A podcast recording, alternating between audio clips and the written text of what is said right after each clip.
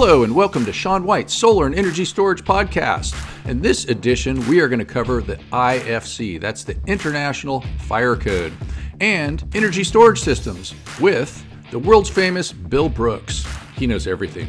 In this podcast, we cover the requirements of the International Fire Code and energy storage systems and sizes of these energy storage systems in the International Fire Code. That's right, there's special size requirements. As we will learn soon, we are primarily covering the 2018 IFC. The 2021 IFC has not come out yet as of this podcast. And even when it does come out, it doesn't mean it's going to get adopted right away in your state. And so the different sizes of the energy storage systems that we're going to talk about cover from larger than one and two family dwellings up to large utility scale systems. Can you get bigger than utility scale? Not that I know about but I'd be interested in your crazy comments. Did you know that ventilation is not required for valve regulated lead acid batteries? That's right, ventilation is not required for valve regulated lead acid batteries. And you know that now. And also, did you know that the International Fire Code does not apply when you are applying the IRC? That's the International Residential Code and that's for one and two family dwellings. So the International Fire Code is not supposed to be implemented for one and two family dwellings. Look at all this learning that we can do. To have fun and learn more about solar and storage, go to solar, S E A N, that's solarsean.com. And now let's hear it from the solar and energy storage guru, Bill Brooks. Hit it, Bill.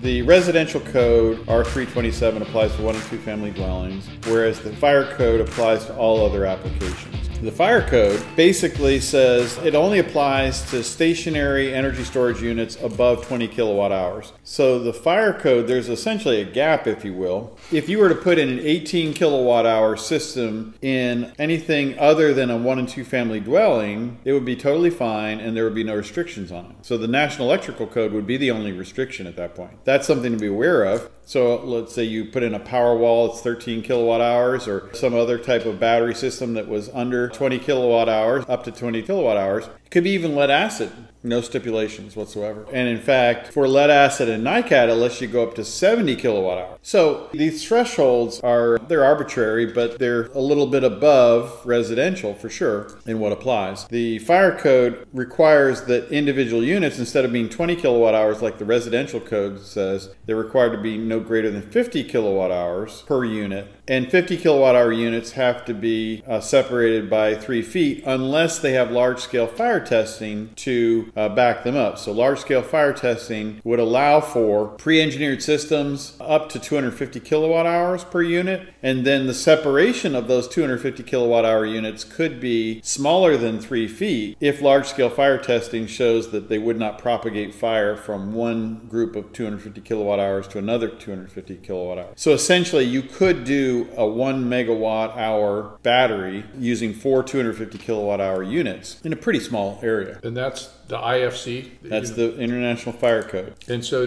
what about utility scale farms? So, like utility scale farms, farms if, if they're required to meet the IFC, those same stipulations would play. And so you could continue, okay, let's say you came up with a block that met these requirements for a one megawatt hour block, and let's just say that that was the size of a 20 foot container. Mm-hmm. Okay, you could take however many 20 foot containers, three feet apart, and line them up as far as the eye could see.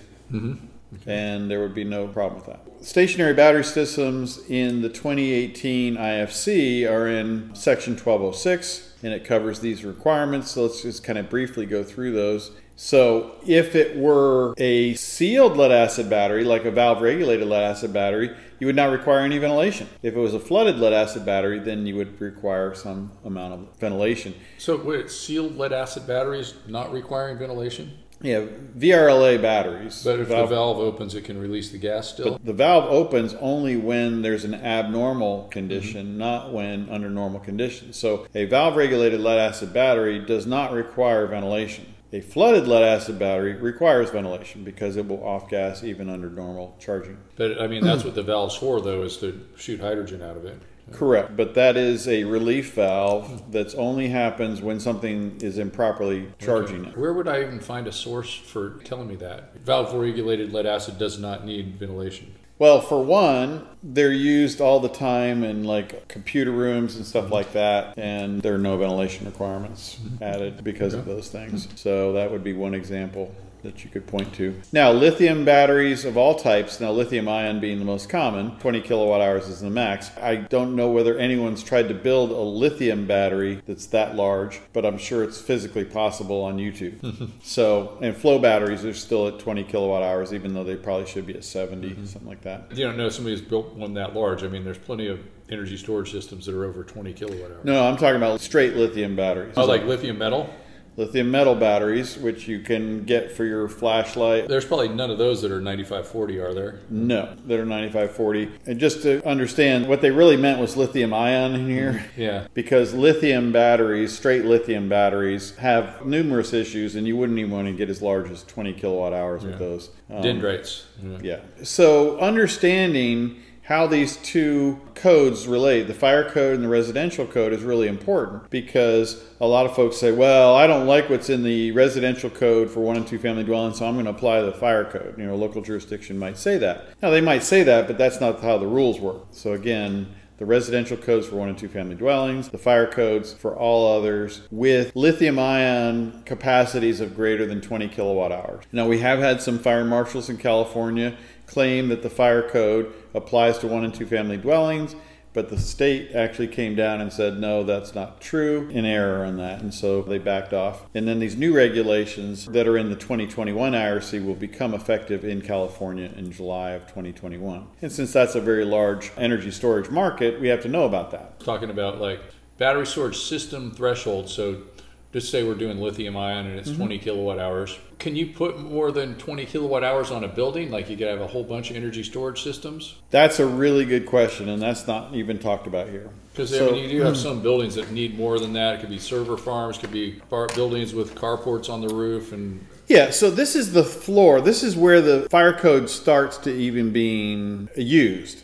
So what we're saying here is that the fire code isn't even brought up until you get to 20 kilowatt hours. oh, and then after 20 kilowatt hours, you use the fire code. They'll use the fire code up to when we get to the hazardous materials end of the spectrum. Okay. But that's like 500 kilowatt hours inside a building.